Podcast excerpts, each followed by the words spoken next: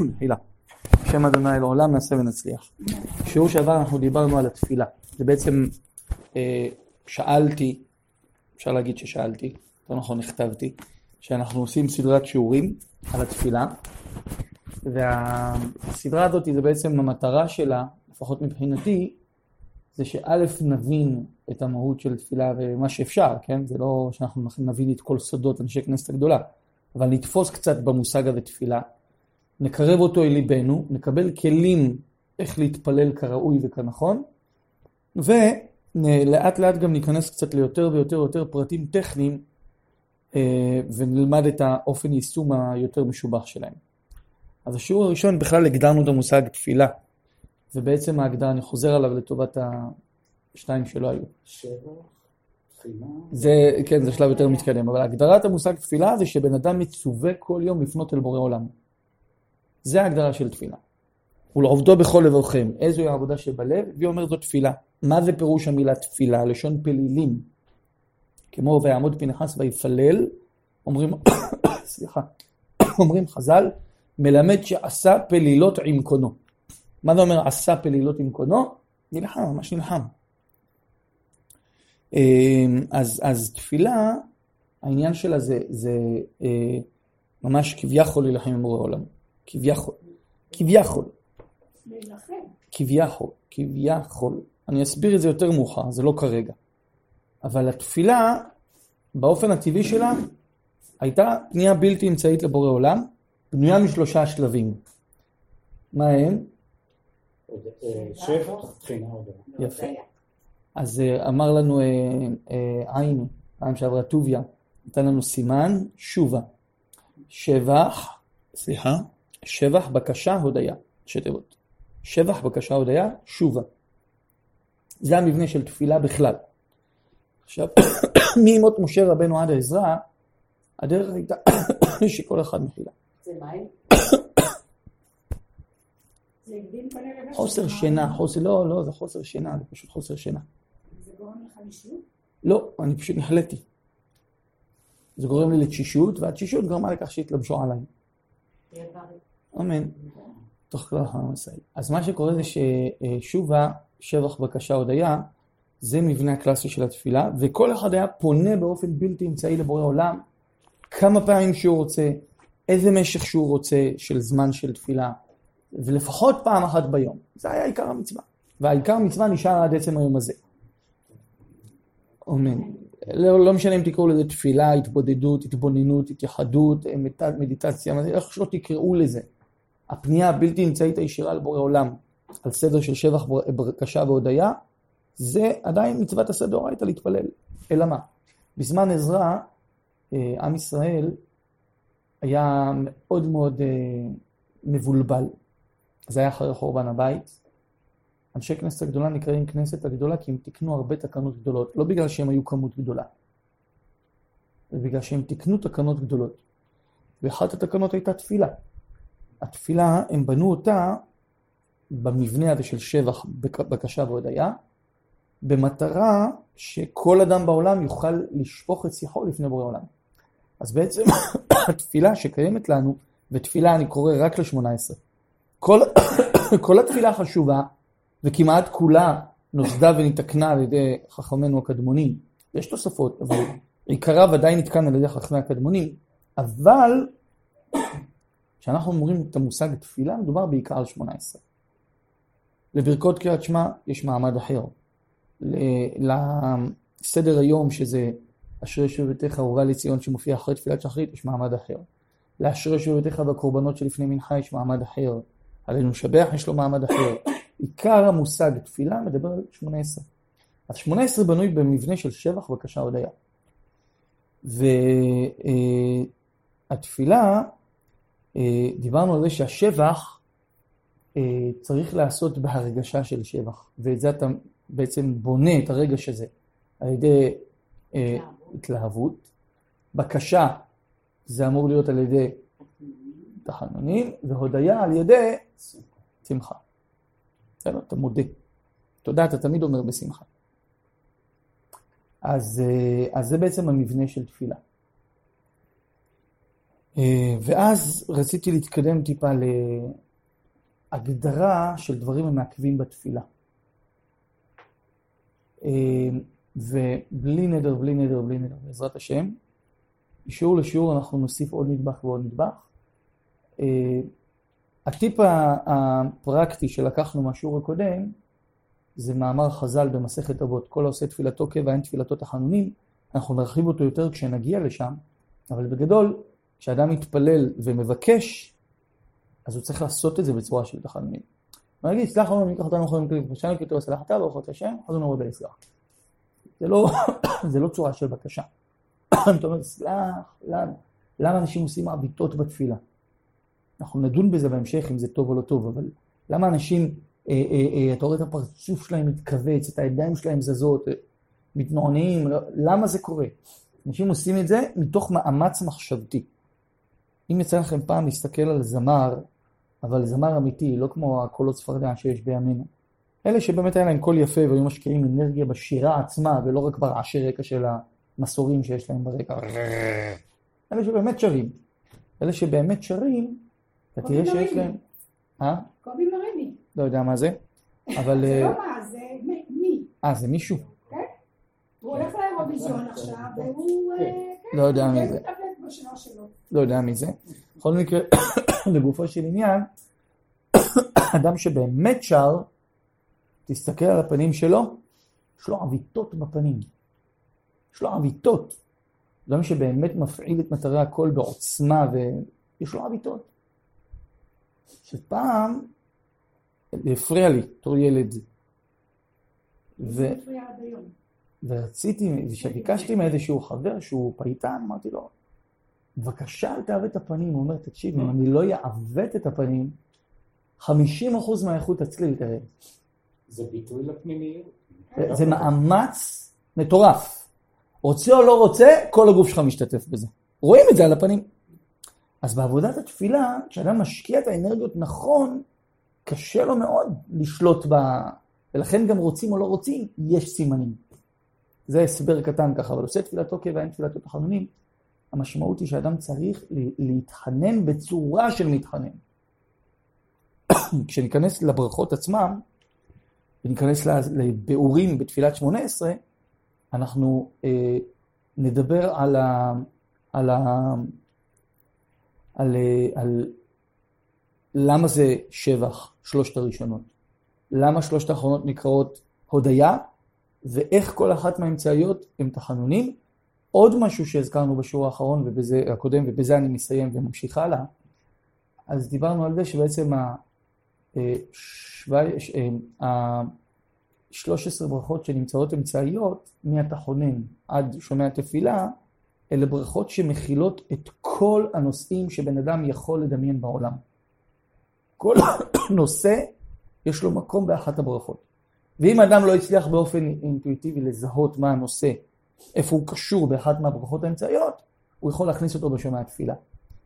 טוביה אמר שפעם היה להם שיעור והרב אמר להם שעדיף להוסיף הכל בסוף, אחרי התפילה. יהיו לו רצון עם רפי, לפני שהם מסיימים ועושים עושה שלום, שמה להוסיף, אבל קראנו את לשון השולחן ערוך, שבאמת מוסיפים כל ברכה את עניינה. כשיש לך חולה, אתה יכול לברך על, ברפאנו להוסיף קצת בקשות עליו. כשיש לך מישהו שאתה רוצה שיתחזק, אז אתה מברך הרוצה בתשובה, שם בפנים, השיבנו אבינו אליך ונשוב החדש, אה, השיבנו אבינו ונשוב החדש, אה, שיבנו, השיבנו השם אליך ונשובה. ואם אתה מכוון במחשבה, אה, מה אתה אמור לדבר את זה? אז זהו, אז זהו. שאלה מצוינת. הגמרא במסכת ברכות, זה האמת צריך, בהמשך נדבר על זה יותר בפרטיות, אבל אני אענה לך באופן אה, ממצה, אני מקווה. הגמרא במסכת ברכות מלמדת הרבה הלקות תפילה, ממי? מחנה, אה, חנה. חנה. כן. מתפילת חנה לומדים כמעט את כל הלקות התפילה. ושם כתוב על חנה רק שפתיה נעות וקולה לא יישמע. זאת אומרת, תפילה שלא יצאה בשפתיים לא נקראת בכלל תפילה. זאת אומרת, אם בן אדם לדעת, זה לא נקרא תפילה. לא יצא ידי חובה. לקרוא בעיניים לא נקרא תפילה. אפילו שהכוונה היא מקירות הלב. זה לא משנה.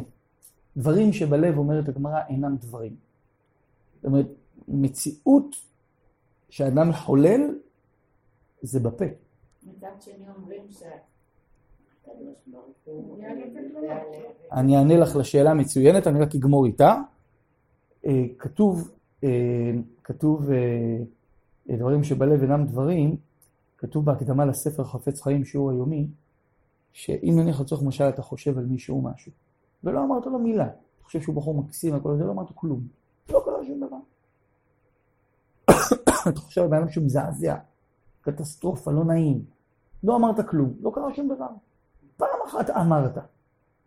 איזושהי סיטואציה, אמרת מילה לא טובה, הרסת יחסים. אמרת מילה טובה, חיזקת בן אדם. המילים יוצרות מציאות. זאת אומרת, הדברים שבלב אינם דברים. יש. אבל אני גם שמעתי שאנחנו נענשים על אה, מחשבות שלנו, כן, שהן לא טובות. אז- מחשבות, אז- גם תפילה, זה- אז, זה- אז אני אענה לך, כן כוח אבל קודם כל אני. אענה למלכה. אני אענה קודם כל למלכה. את שאלת, נכון, כי פשוט שאלה לפני כן, אמרתי אני אענה לך ואז אני אחזור אליה. את שאלת, אבל הקדוש ברוך הוא יודע מה קורה בלב. אז בליקוטי מוהר"ן, תורה ה'. אה? מה שבתוך הלב.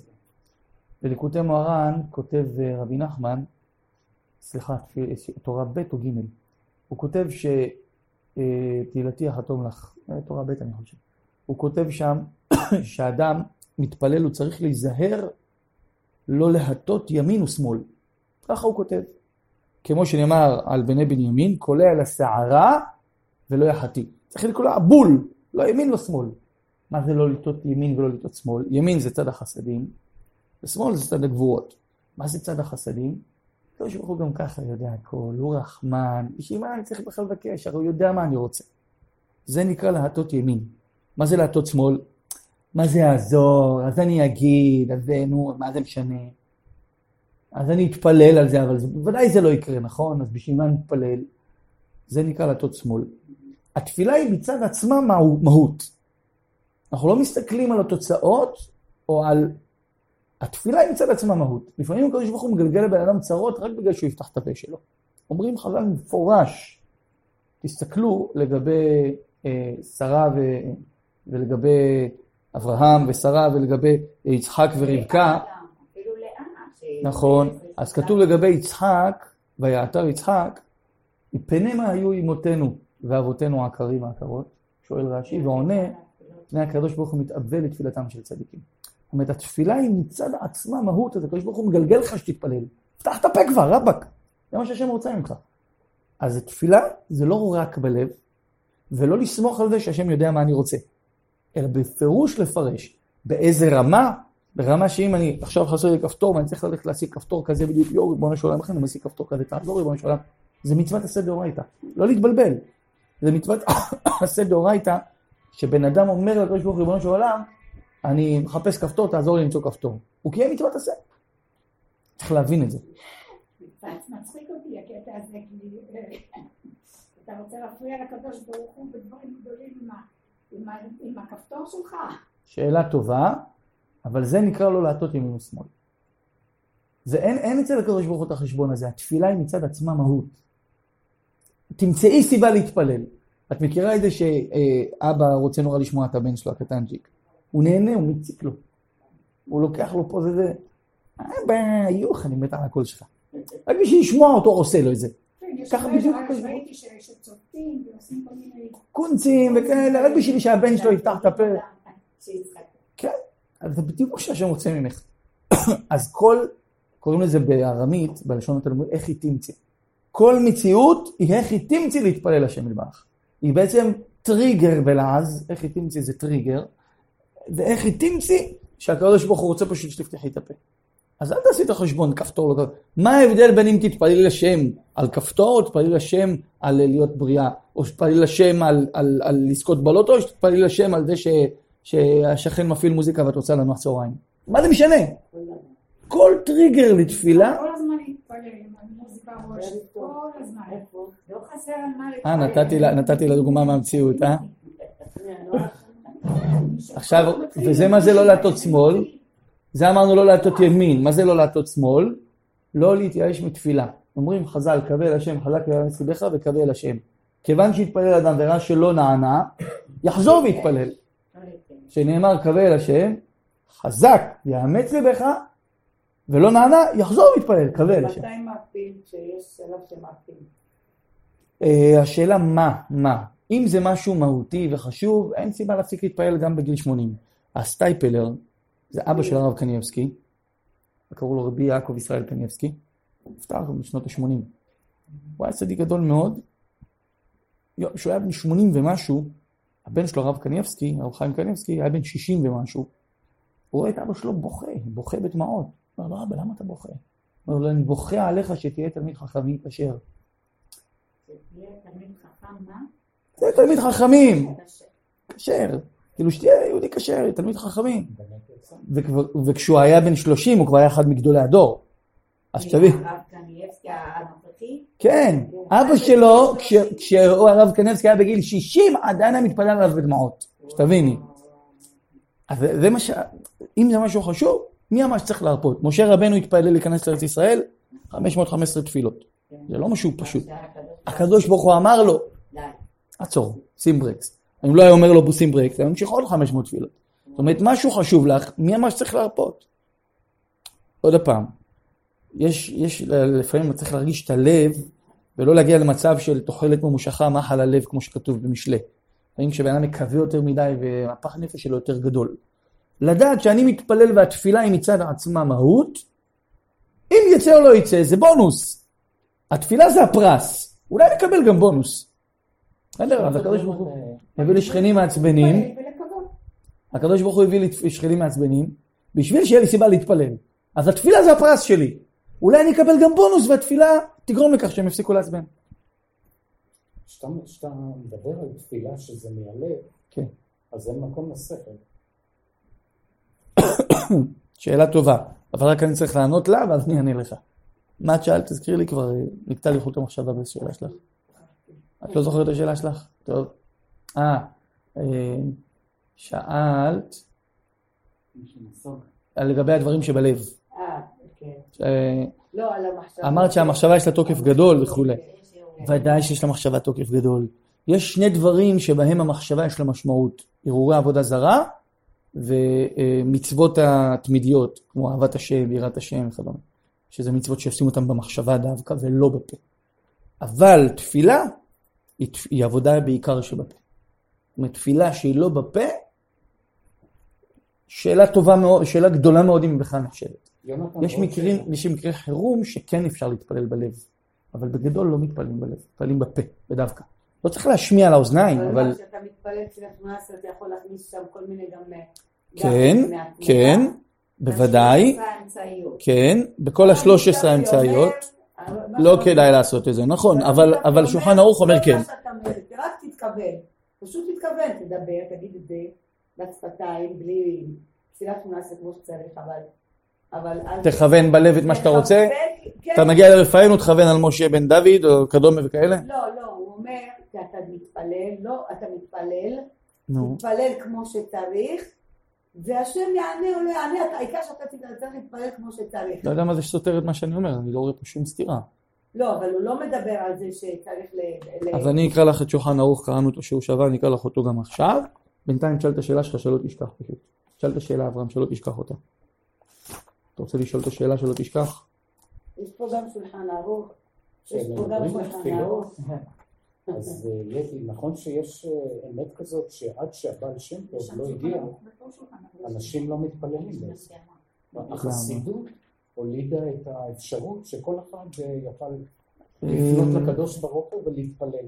אז, אז איזה השפעה יש לתפילות שעד אז נכתבו, או, או, ש, אוקיי, אז אתה או הנחת, שהכל אחרת מאז. אז אני אענה לך, אז אני אענה לך. אה, והשאלה הנחת, הראשונה הייתה, מה השאלה אם הראשונה? אין בכלל שכל בזמן שמתפללים, כי אנחנו אוקיי. אומרים שרק עד מעומק הלב התפילות הן נהנות. טוב, אז אני אענה גם לשאלה הזאת. אם הלב תקשיב יוחנן, אני אענה לך. מה זה? אם הלב הראל. אה, שאלה מעולה. אז אה, התפילה. אה, חנה, תקשיבי. רגע. אני היום לא התפללתי, באמת. אבל אז אני תפללי מתפלל- ערבית. מתפלל- אני מתפלל ערבית. תקשיבי, אומר השולחן ערוך, קי"ט סעיף א', שמעינה אם רצה להוסיף בכל ברכה מהאמצעיות מעין הברכה, מוסיף. כיצד? היה לו חולה, מבקש עליו רחמים בברכת רפאנו. היה צריך פרנסה, מבקש עליה בברכת השנים. ממש פה. איפה ל... הוא בשומע תפילה יכול לשאול כל צרכיו שהיא כוללת את כל הבקשות.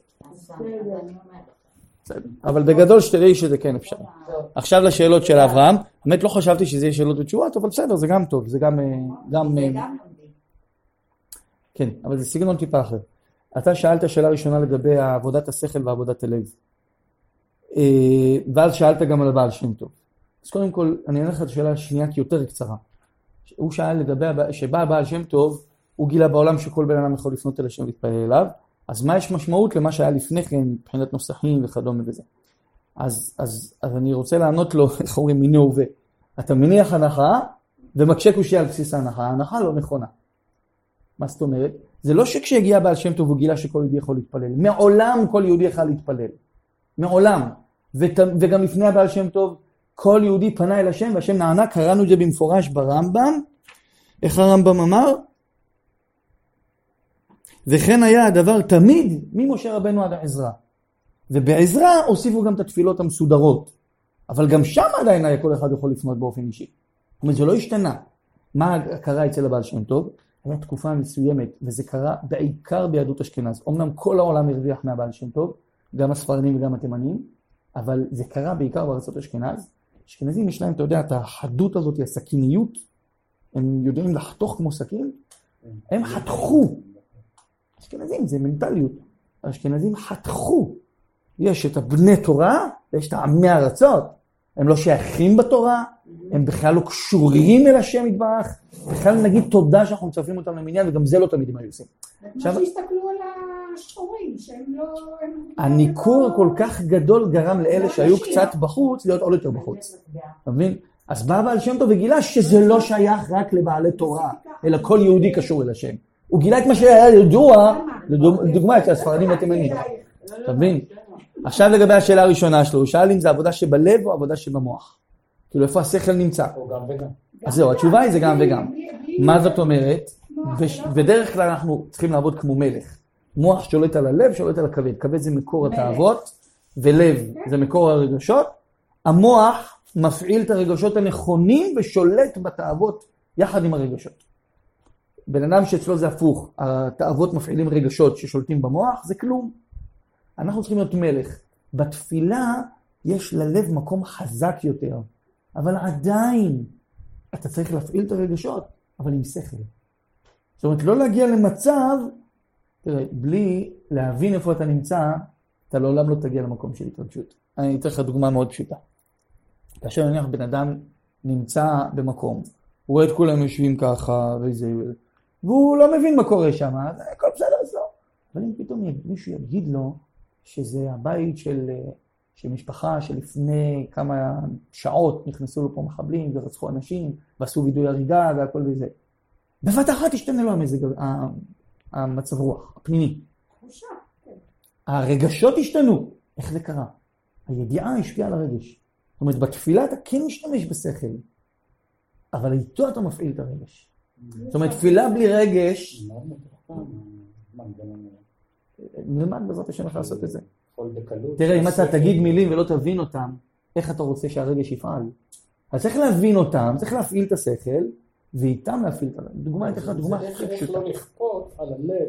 ה- זה זה מאוד... אה, אני אתן לך דוגמה הכי פשוטה, הכי פשוטה, בסדר? הנה, בוא נלך לאחת מברכות 18, בסדר? אתה חונן לאדם דעת, ברכה השלישית, ערבית. אתה חונן לאדם דעת ומלמד לאנוש בינה. חוננו מאיתך, או חוכמה בינה ודעת, תודעה בינה והשכל, ברוך חונן לדעת. מה זה בינה? מה זה אנוש? מה זה חונן? אני יכול להבין אותם אינטואיטיבית, כי השפה שאני מדבר היא קרובה לשפה הזו. אם היית גר באשכנז, לפני הדור תקומה, אז לא היית בכלל מבין מה אתה אומר, היית חייב שיפרשו לך.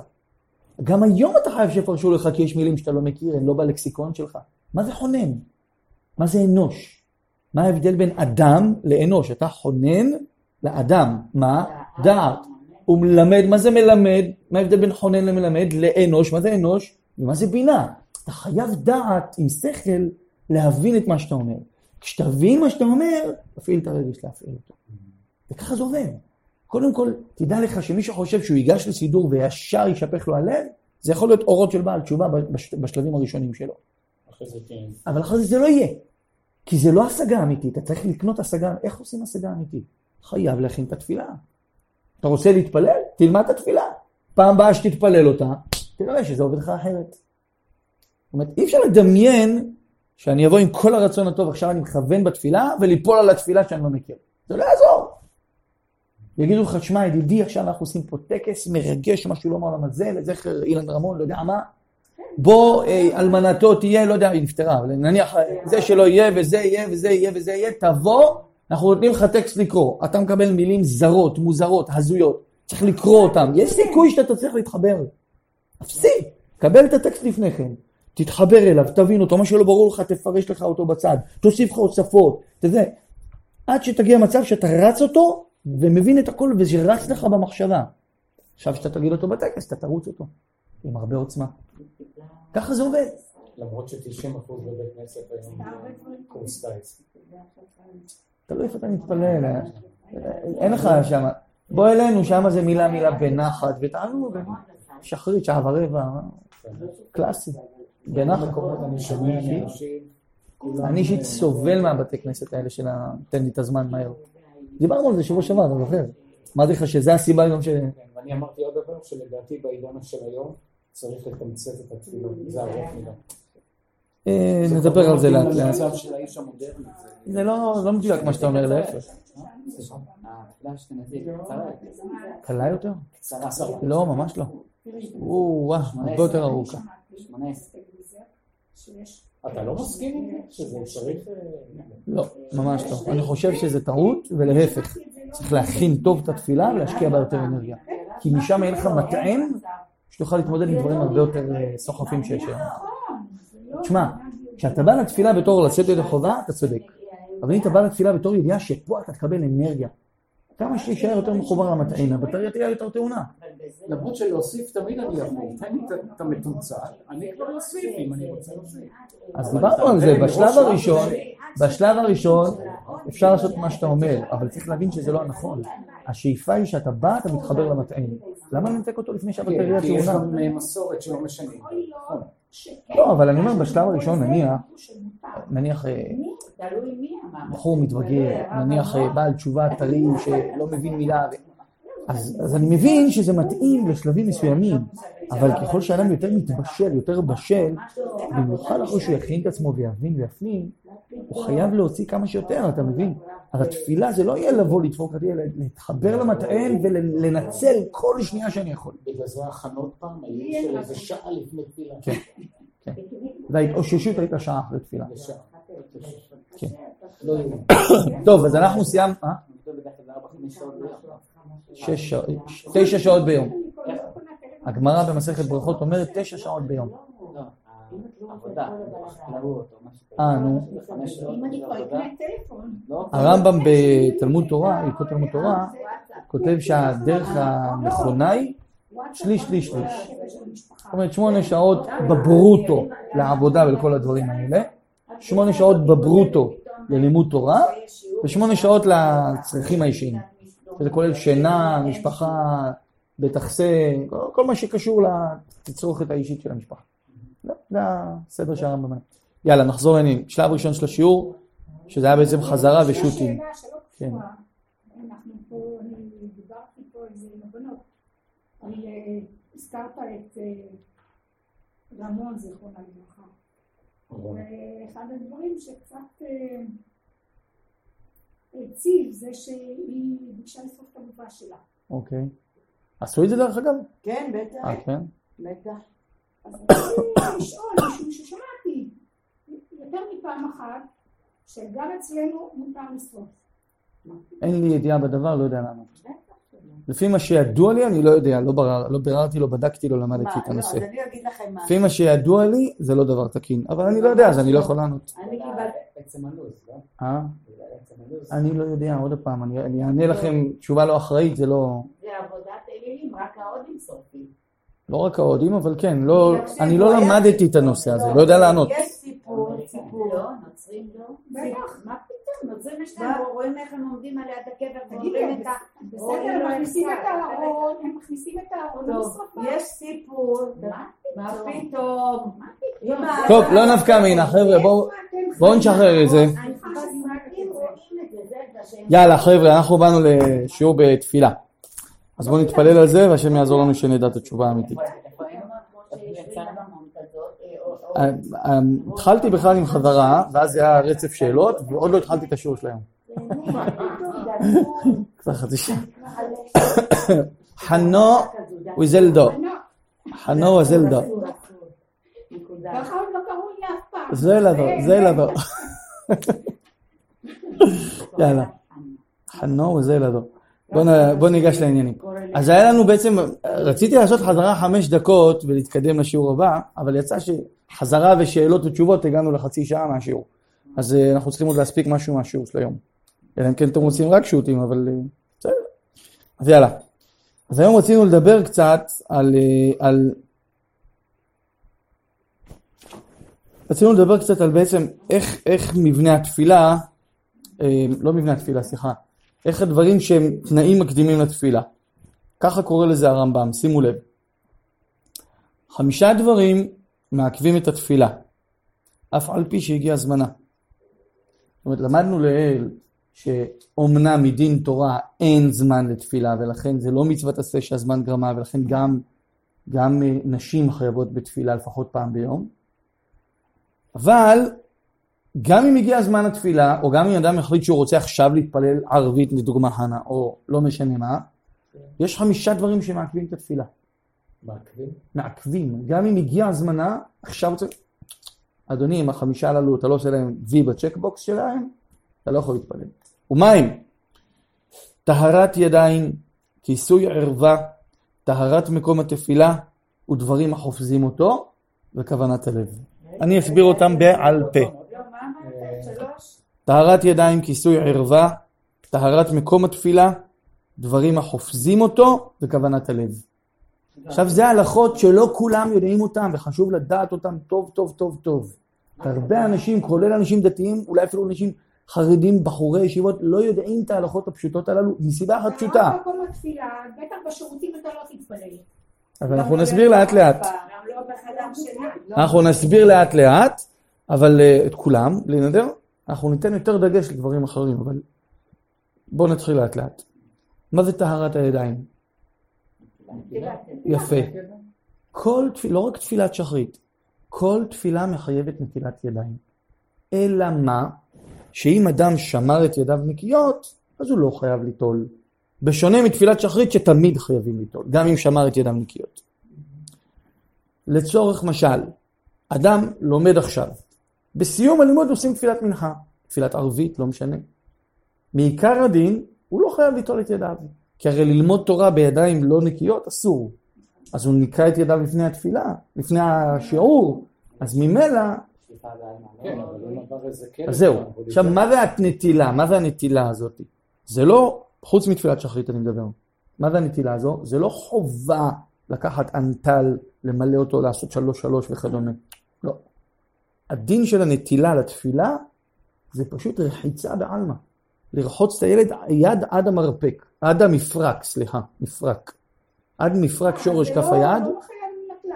יפה. יותר מהודר בנטלה, לא חובה. בסדר? עכשיו, בגדול, בשונה מתפילת ש- שחרית, זה גם לא כזה מעכב. זאת אומרת, אם בן אדם לא יודע שידיו נקיות, והגיע זמן תפילה, או שהציבור התחילו והוא, אין לו אפילו איפה לחפש עכשיו איפה הנטילת ידיים בבית כנסת, כי הוא לא מכיר את הבית כנסת הזה, אז הוא יכול, יש, יש דרך לעקוף את הנטילת ידיים הזו על ידי מידי דמנקה, ככה זה נקרא, דברים המנקים. מה זה נקרא דברים המנקים?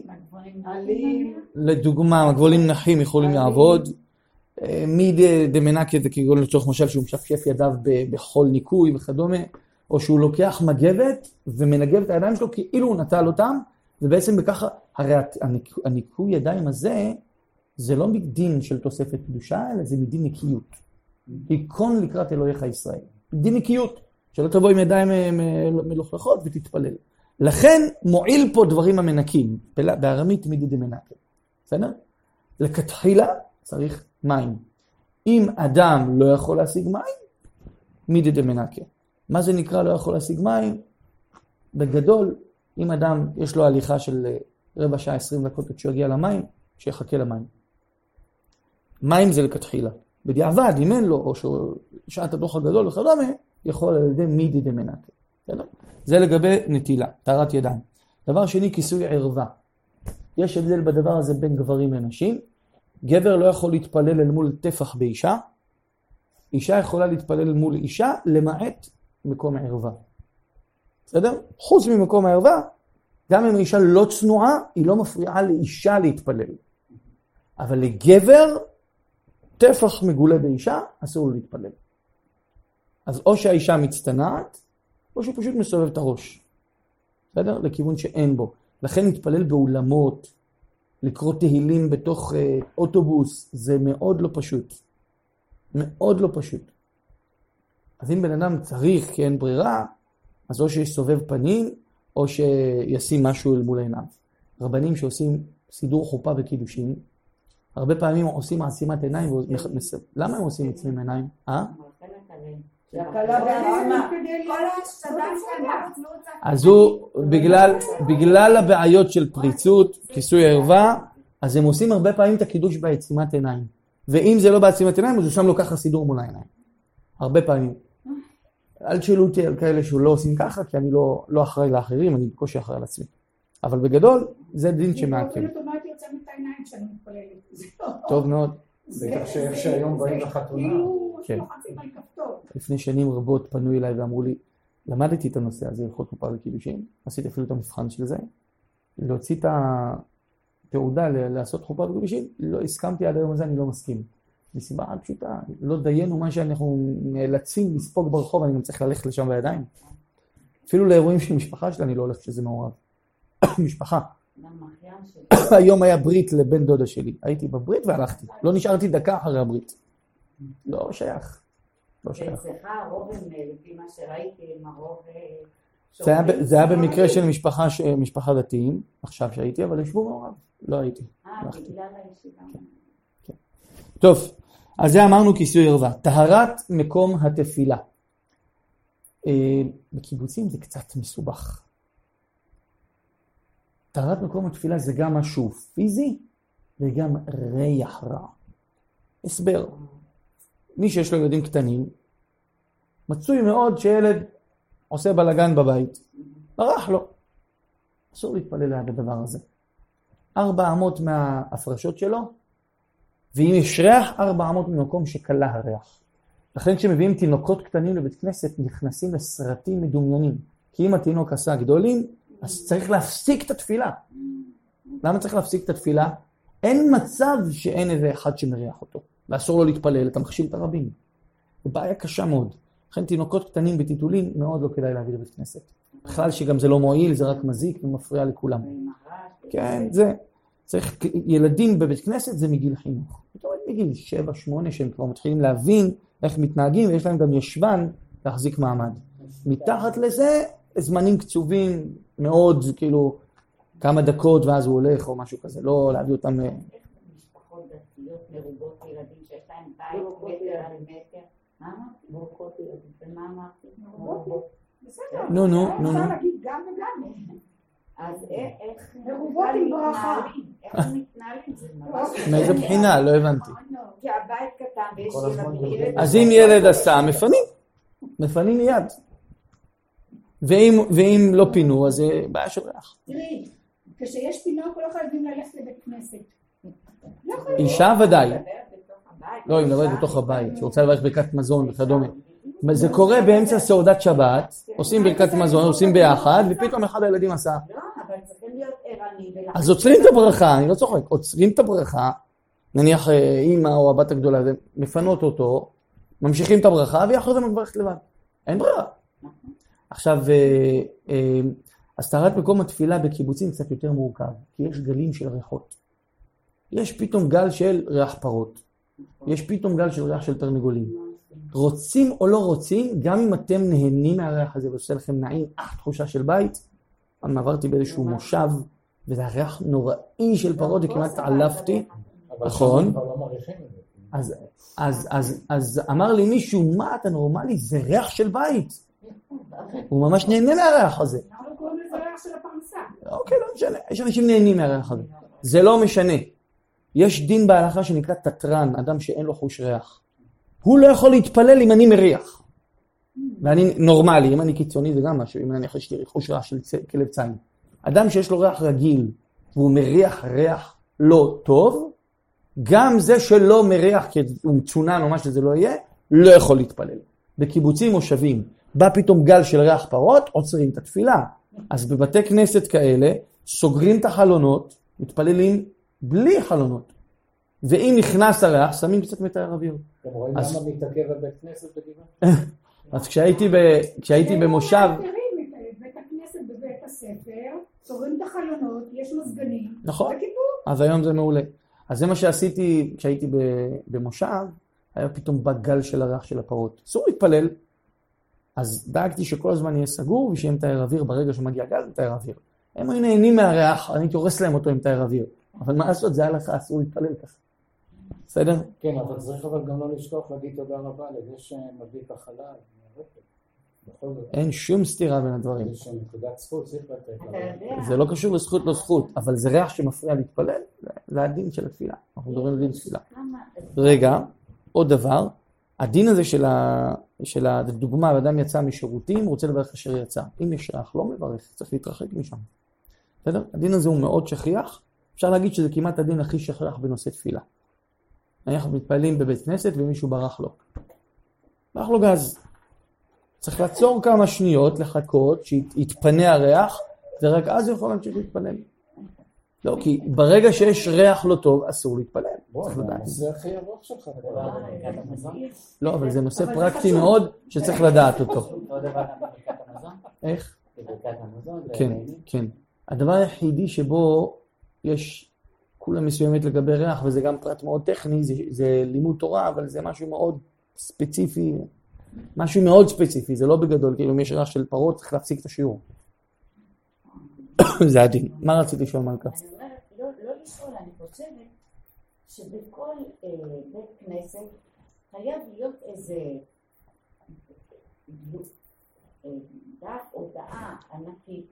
כל הדברים האלה, שאסור לדבר בשעת התפילה, שזה אתה רואה כל הזמן, וזה חילול, שמעתי השבוע הרב בן ציון מוצח לו, יש לו שעה ביום שישי משתיים עד שלוש, הוא עונה לתשובות של, לשאלות של מאזינים. מהמם. ממש, זה ממש חילול, חילול השם. אז ועכשיו עם הריח, מה שאתה אומר, אני לא חושבת שרוב האנשים יודעים את זה. אז אני אענה לך שתי, שתי הדברים. לגבי דיבור בבית כנסת, אין בית כנסת שאין בו עשרות שלטים של אסור לדבר בשעת התפילה. אין בתי כנסת, לא, לא ראיתי בית כנסת אחד בלי שלט ענק אסור לדבר בשעת התפילה. ובדרך כלל מה שקורה הוא מוסתר על ידי אלה שנשענים ומדברים. זה בעיה. יש יצר הרע גדול מאוד על הדבר הזה. בגלל שיש קדושה כל כך גדולה, יש יצר רע מיוחד. איך? זה יכול להיות עוד טכני, אבל הרבה פעמים זה שיחות שאתה רואה שזה לא קשור. ממש לא קשור, הרבה פעמים. יש יצר רע מיוחד, פשוט יש יצר רע מיוחד לגבי שיחה בבית כנסת. דבר שני, אה? אה, זה מאוד מאוד מאוד לא פשוט. מאוד לא פשוט. מי שיכול להשתדל והשראה ואשר חלקו לסתום את הפה כל הזמן של התפילה, רווח נקי שלו. ממש רווח נקי שלו. יש אפילו טלפונים. לא, זה גם מפריע. זה כן, היום גם אנשים מדברים. בטלפון. אתה יודע מה אנשים מדברים בטלפון בתוך בית כנסת? זה מזעזע. באמצע התפילה. תלכו הביתה, מה אתם באים לבית כנסת? למה? לא יודע מה מה קרה, זה ירידה מאוד גדולה. אני גדלתי בבית כנסת בתור ילד. אני גדלתי בתור ילד בבית כנסת. היית פותח את הפה. ככה זה היה. איך היה דיבור הזה? מי דיבר? זה היה בושה לפתוח את הפה בבית כנסת. בושה. כן. לא יודע, זה נפילה, זה כל הדור שלנו ירד בהרבה דברים, זה... תראו, הקלילות שהייתה, העיקר התקלה שלנו בדור הזה, הקלות דעת. היום שום דבר לא נותנים חשיבה שנייה. היום הכל חד פעמי. כאילו מה, אתה תחשוב אם לתקן את התנור, בשביל מה? אני קונה ב-200 שקל תנור חדש, מה אני אומר? בשביל מה לתקן פלאפון? אני קונה פלאפון. להביא את הט- את הטכנאי עולה לי יותר מאשר לעשות הובלה חדשה. כאילו, היום אנשים חושבים הכל חד פעמי, הכל אינסטנט. מה זה משנה? מה זה משנה? גם לא מתייחסים למה שהם אומרים. אה, נפגע מכל שטות, מה קרה? מה? כולה כתבתי עליו. אנשים עושים שיימינג על כל שטות. ממש, כאילו, מבזים. אנשים הפכו להיות קלי דעת ברמות לא סבירות. ערכים, אני לא יודע אם יש לאנשים היום ערכים בכלל. יש גם בעיה שהטכנולוגיה הגדולה גרמה לקלות. הורידה את האמונה בצורה מאוד רצינית. זה בעיה. אתה לוחץ על כפתור, אתה מקבל פתרון. אז מה... מה, זה ככה. בדרך כלל אמונה הולכת, נדבר פליני זה פעם אחרת, אבל בגדול אה, יוריד את האמונה, אבל מסיבה אחרת. התוצאה זה מה שאתה אומר, אבל השורש הוא אחר. כן. דבר אחרון, כוונת הלב. וואו, אני לא מאמין, יאללה. יש לך קושי רבע שעה. כוונת הלב זה הנושא החמישי שמעכב תפילה. נחזור על כולם, וכוונת הלב זה היה אמור להיות הנושא של השיעור. כוונת הלב. אז ככה, טהרת ידיים, כיסוי ערווה, טהרת מקום התפילה, אה, ודברים החופזים אותו. אויש, דברים החופזים אותו לא אמרתי לכם, זה הרביעי. הדברים מה? החופזים אותו. חופזים? כן. מה זה נקרא דברים החופזים? לא. לא, זהו, זהו. פה זה קצת יותר מזה. נכון, זה מה שאתן אומרות, אבל בעצם אפשר, אני אגיד לכם במילים הכי כאילו סיכום, כל המפריעים שבאים מהצד הגופני של האדם. למה? כי דברים שבאים מהצד המנטלי של האדם שייכים לכוונת הת- התפילה. דברים החופזים אותו, זה בדרך כלל דברים שקשורים לגוף, איכשהו. לצורך משל, הוא רעב מאוד. ברור שהוא לא יצליח להתרכז. הבן אדם עייף מאוד. מה הסיכוי שהוא יצליח להתפלל? אדם צריך להתפנות. או קר לו, לא משנה, כל מיני, כל מיני תופעות ש... גם בן אדם שממהר לעבודה, דברים החופזים איתו, מה הסיכוי שהוא יצליח לכוון? כל הדברים ש, שמושכים אותו למציאות הגופנית, הוא לא יצליח לכוון. לא יצליח לכוון. אז זה נקרא דברים החופזים אותו. בסדר? את זה אני חושב אפשר לסכם די בקלות. מה אתה אומר? להביא עוד דוגמאות? לא, טרדות. כן, טרדות, בדיוק, טרדות. כל הטרדות למיניהן, שהוא נכנס איתם לתפילה, זה דבר שמעכב תפילה. והדבר האחרון, כוונת הלב. שכוונת הלב, אתם יכולים להגיד, דברים החופזים אותו זה סור מרע, וכוונת הלב זה עשה טוב. מעכב זה אה, חסימה? כן, חוסם. כן. אז דברים החופזים אותו זה סור מרע, תסיר את הדברים החופזים אותך, ועשה טוב, תכוון כוונת הלב. ושניהם על אותו מישור פחות או יותר. ככל שיש לך יותר דברים חופזיים, הסיכוי שתצליח לכוונת הלב הוא יותר נמוך. קודם כל תפסיר את הדברים החופזיים, ואז תכוון כוונת הלב. זה הדין, אליבא דאמת, דין התלמוד, ככה פסק הרמב"ם. אלא שבמהלך הדורות התגלה שהמציאות קצת חזקה עלינו. שולחן ערוך כותב שבימינו, הוא כתב את זה לפני 450-500 שנה, שבימינו, בימיו, כל שכן בימינו אנו, פחות מקפידים על שני הדברים האחרונים, על דברים החופזים אותו בכוונת הלב. כיוון שאנחנו כל כך טרודים ביום-יום, שהסיכוי שאנחנו נצליח לפנות את עצמנו לתפילה, הוא ממש שואף לאפס. אז אנחנו עושים את המקסימום שאנחנו יכולים, אבל זה לא שאם לא הצלחנו, אסור להתפלל. לפי הדין, אם לא גרמת לזה שהסרת את כל הטורדים והכנת את כוונת הלב, אסור לך להתפלל, זה הדין, זה מעכב את התפילה, מעכב. אם אתה- עושה הכנה כן. נכונה, אתה יכול לבטל את ה... כן, אבל כיוון שבמציאות של, במיוחד שלנו, קשה, היום עוד יותר, אבל הוא דיבר לפני 450 שנה. כן. אז כבר אמרו הראשונים, וכך פסק שולחן ערוך, שבימינו פחות מקפידים על זה, כי באמת אתה לא תצליח להגיע ל-100% אישור קו. בסדר? לכן, לא צריך להתרגש אם לא הגענו לזה, אבל צריך לשאוף לזה. להסיר את הדברים החופזים ולהכין את כוונת הלב. בסדר? עכשיו, עוד דבר שרציתי להגיד לגבי דברים החופזים, אה, אה, טוב.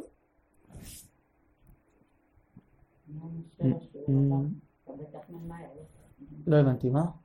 ממהר. למה? אתם צריכים לסיים את השיעור? אני אסיים, מה הבעיה? לא, לא, לא. אני מבחינתי ממשיך עוד כמה דקות, כי הגעתי באיחור. לא, אני אין מה לדאוג לי, הכל בסדר. אני גר בחוץ לארץ, שעתיים נסיעה. השיעור של אתמול זה היה כן, פסיעה. כן, סיאנסיה. אה, אשתי דרך אגב, אה, ביקשה ממני לצאת לחופשת לידה מהשיעורים, כי היא רואה שם כמה אני גמור. שומעים בקול שלי שאני לא כן. במיטבי לגמרי. ואני משתעל, פשוט גמור, מותש, לא ישנים כל כך טוב, ישנים מעט מאוד, וכל הזמן טרודים ועסוקים. אמרתי, לפחות אל תעמיס על עצמך גם את ה... היא מאוד לחצה לבטל שיעורים. לקחת הפסקה עד כאילו שלושה חודשים שיהיה לילה רצוף ואז אפשר. אבל uh, אני אישית לא מסוגל ולא רוצה גם, אז uh, לא הסכמתי. אבל השיעור שבמרכז, שזה נסיעה של שעה, אז uh, כן. בסדר, אפשר אז תוותר אה, לעצמך, המשהו. הפקקים והזה. אי אפשר לא, נסיעה של 45 דקות בכביש פנוי. 45 דקות בכביש פנוי. בכביש לא פנוי זה שעה ועשרים, לפעמים גם יצא לי שעתיים. יצא לי גם לנסוע פעם אחת שעה וארבעים להגיע לשם. טוב, אז אני ממשיכה. אז אמרנו אה, דברים החופזים אותו וכוונת הלב. בואו נת, בוא נתעסק היום על כוונת הלב. אומר הרמב"ם, כוונת הלב כיצד? כל תפילה שאינה בכוונה אינה תפילה, ואם מתפלל בלא כוונה, חוזר ומתפלל בכוונה. מצא דעתו משובשת וליבו טרוד, אסור לו להתפלל עד שתתיישב דעתו. לפיכך, הבא מן הדרך והוא עייף או מצר, אסור לו להתפלל עד שתתיישב דעתו. אמרו חכמים, שלושה, עד שלושה ימים, כן? שלושה ימים עד שינוח ותתקרר דעתו ואחר כך יתפלל. זאת אומרת, הכוונה היא מאוד מאוד משמעותית ומעכבת בתפילה.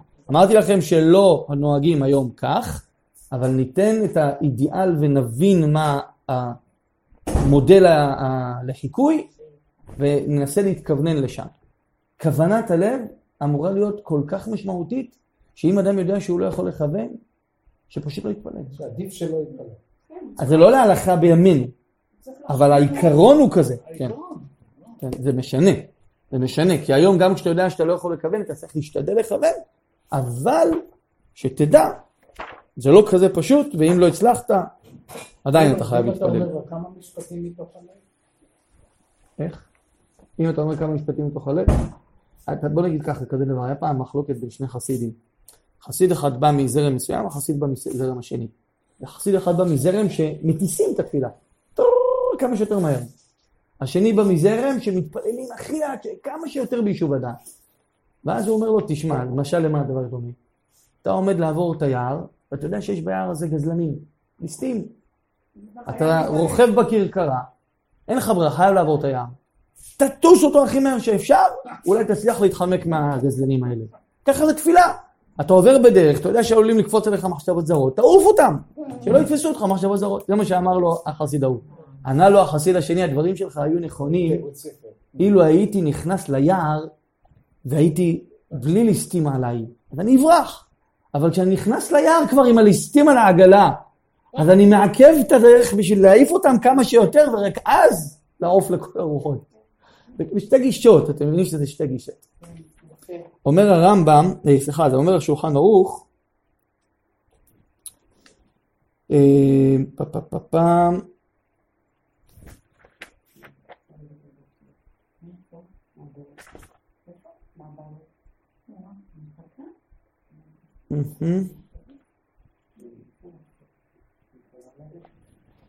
שנייה. הנה. תקשיבו מה אומר השולחן ערוך. קראתי לכם רמב"ם, עכשיו תשמעו שולחן ערוך. שולחן ערוך היה 300 שנה אחרי הרמב"ם. 350.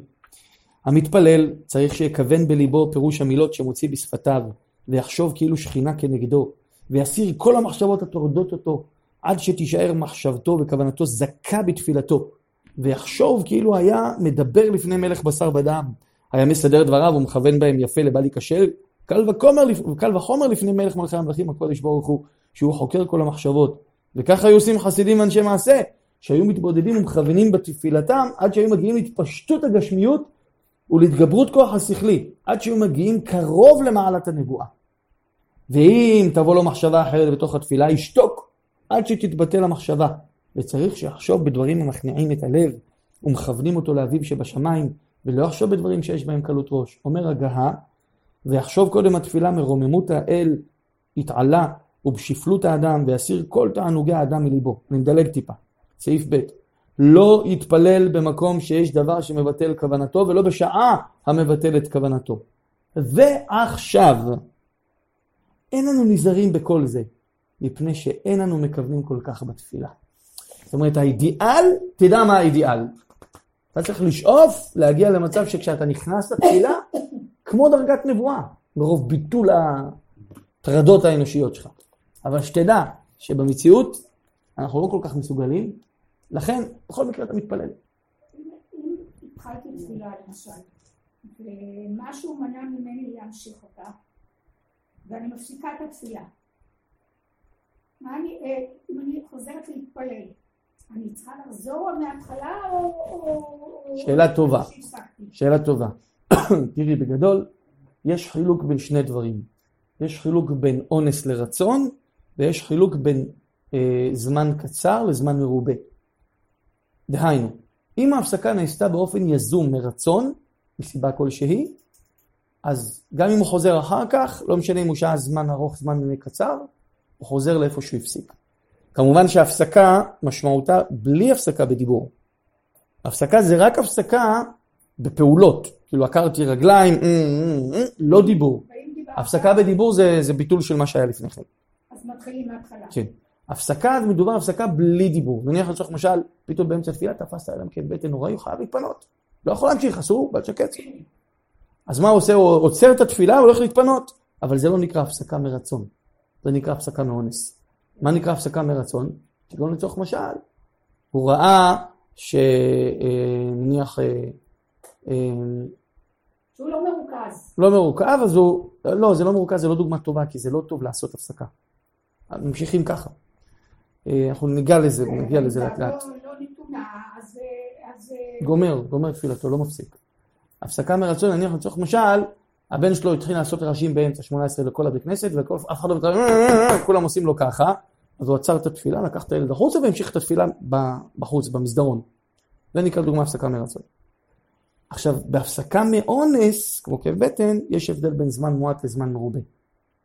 זמן, מה זה נקרא זמן מרובה? כל ששהה כדי תפילה. כמה זמן לוקח לאדם ממוצע מתחילת השם שפתיי תפתח ליהיו לרצון עם רפי. אדם שאומר מילה מילה, לא יכול לעשות את זה בפחות מחמש דקות. לא מדבר על בתי כנסת אשכנזים טייסים שעושים טוב ולא מתפללים בכלל. מדבר על אדם שמתפלל מילה מילה. השם שפתיי, לא מכוון לו כלום, רק אומר מילה מילה. השם שפתיי יפתח ופי יגיד תהילתך. ברוך אתה השם אלוהינו לאבותינו, אלוה אברהם, אלוה יצחק, אלוה יעקב, האל הגדול, הגיבור. מילה מילה, לא פחות מחמש דקות. אז אם אדם, אדם שעה, שעה, שתי דקות וחצי, שלוש, ארבע דקות, זה נקרא שיהוי קצר. הוא חוזר לאיפה שהוא הפסיק. אבל אם הוא שעה שיהוי מרובה, ארוך, היינו מעל חמש דקות, צריך לחזור מההתחלה. תגיד לי, מה יוצא לאנשים שהם לא בתפילה, אבל הם באים ככה? היה איזה מישהו, אני לא אזכיר את שמו מכמה סיבות, אבל היה איזה מישהו שלפחות החשיב את עצמו דתי, והוא היה מאוד מוכר ומפורסם. ופעם אחת מישהו שאל אותו, אז הוא אמר, אני מבחינתי הדת זה בסך הכל פולקלור. הוא אומר מה זאת אומרת? הוא אומר, אני בכלל לא מאמין שיש אלוהים. ככה הוא אומר לו. מה? ככה הוא, כמו שאתם בהלם, מה? כן, אז, אבל אתה שם כיפה, אתה שומר שבת, אתה מניח תפילין. אם אתה לא מאמין ב... אומר לו, כן, אני פשוט חושב שמבחינה חברתית זה המסגרת הכי טובה לאדם, וזה טוב לי ונוח לי, וככה גדלתי וככה התחנכתי, אז מתאים לי, אבל אין לי שום סיבה מעבר לזה. הרבה אנשים, לצערי אני מכיר, במיוחד מסוג מסוים של אנשים, שזה הסגנון חיים שלהם. זאת אומרת, שתשב איתו ברחל בתך הקטנה, תגיד לו, אתה מאמין שיבוא משיח? אולי זה רק כלפי חוץ, אולי הוא מחפש תירוצים. תשאלי ברחל בתך הקטנה, אתה מאמין שיבוא משיח? מה, אתה פתי? מי שאומר דבר כזה, הוא כופר באחד משלוש עשרה עיקרי אמונה, הוא בכלל לא דתי. בכלל לא. את העיקרים של הדת אין לו. בסדר? יש מספר דברים, זה עונה לחלק מהאנשים. לחלק אחר מהאנשים, פשוט מאוד, אני, אומר לכם שוב, זה היה בשיעור הראשון, דיברנו על ההגדרה הזאת. תפילה מוגדרת על ידי חז"ל כרום זולות לבני אדם, כך כתוב בתהילים. כרום זולות לבני אדם, מה זה כרום זולות לבני אדם? כרום העלתה, ככה היא מזולזלת בעיני בני אדם. התפילה נמצאת ברומו של העולם.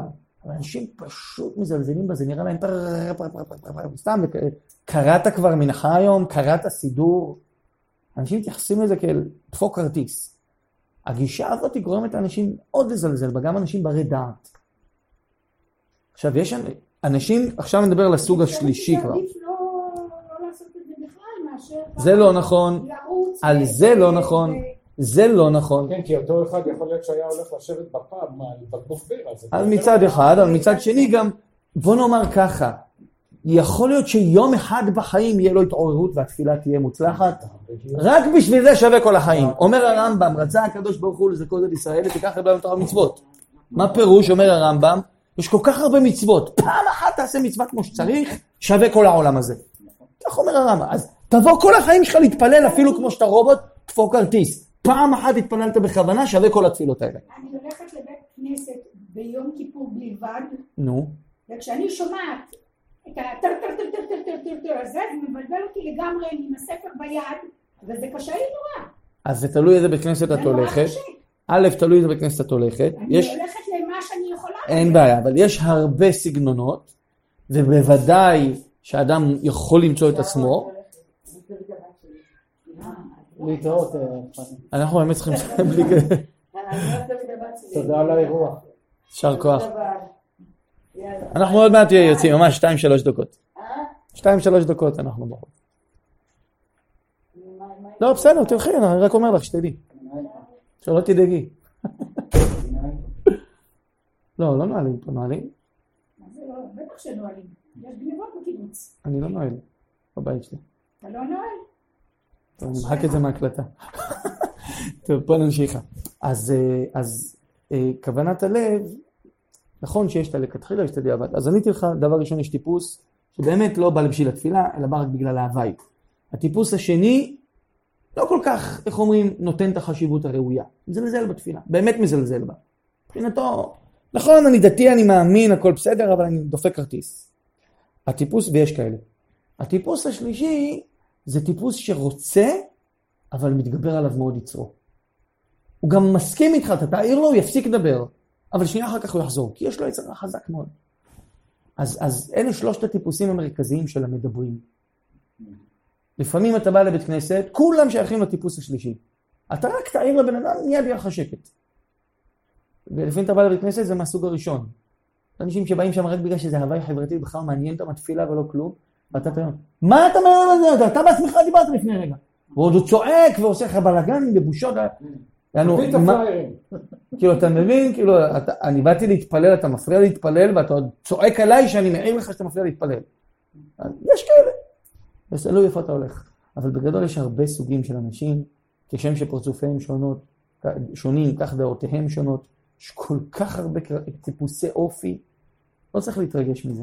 אתה צריך פשוט למצוא את המקום שלך וזהו. אנחנו צריכים לדעת מה, מה האידיאל, וללכת איתו, ובסוף נמצא את עצמנו. גם נתפלל על השם, כי השם יכול לתת לך פתאום בבת אחת מציאה גדולה מאוד, שתיתן לך תענוג, ויכול להיות שזה לא יקרה. התפילה של נשים הייתה יכולה להיות יותר, אה, יותר עוצמתית אם הן היו ביחד מתפללות? אתה שואל מצד מניין לנשים? אישה, אתה לא יכול להגביל אותה במניינים וכדומה, מה- זו הסיבה שהיא פטורה מצוות עשה שהזמן גרמה. לאישה אין חיוב בכלל מדין מצוות עשה היום שהזמן בעידן גרמה. אה, אז, אז זהו, אז, זה אז אני. אגלה לך שזה לא נכון, ואני אומר לך את זה בתור אחד שנמצא, נקרא לזה, מאחורי הקלעים של הרבה משפחות. היום רוב הנשים עובדות. רוב הנשים עובדות. אה, ו- והתוצאה היא שהבתים נהרסו. הבתים נהרסו. כן, ברגע שאישה עובדת משרה מלאה, משרה מלאה ותשע שעות, אין בית, ילדים לא יודעים. אתם קיבוצניקים, אני לא יודע, אבל אין. אין בית. כן. אני אומר לך, אין בית. אמא חוזרת גמורה מהעבודה, אין לה סבלנות לילדים. בכלל מי שעושה את כל הדברים בבית זה עוזרת בית. אז- אתה מבין, הרס, הרסו את העולם, הרסו את העולם. המציאות הזו היא נוראה. אני אומר לך בכנות, מציאות נוראה. חבל, כי אנחנו יודעים שהתפילה של האישה אמורה להגיע יותר. גבוה. ולכן היא תעשה את זה בזמן שלה, בנוחות שלה, ולא צריך ממנו. היא הולכת לעבוד כדי לשלם לבתי הילדים. זה נוראי. היום אימא משמשת בתור יועצת לוגיסטית של המשפחה. אני לא צוחק בכלל. היום אימא משמשת כיועצת לוגיסטית של משפחה. וזה נורא ואיום. אני לא צוחק בכלל. השם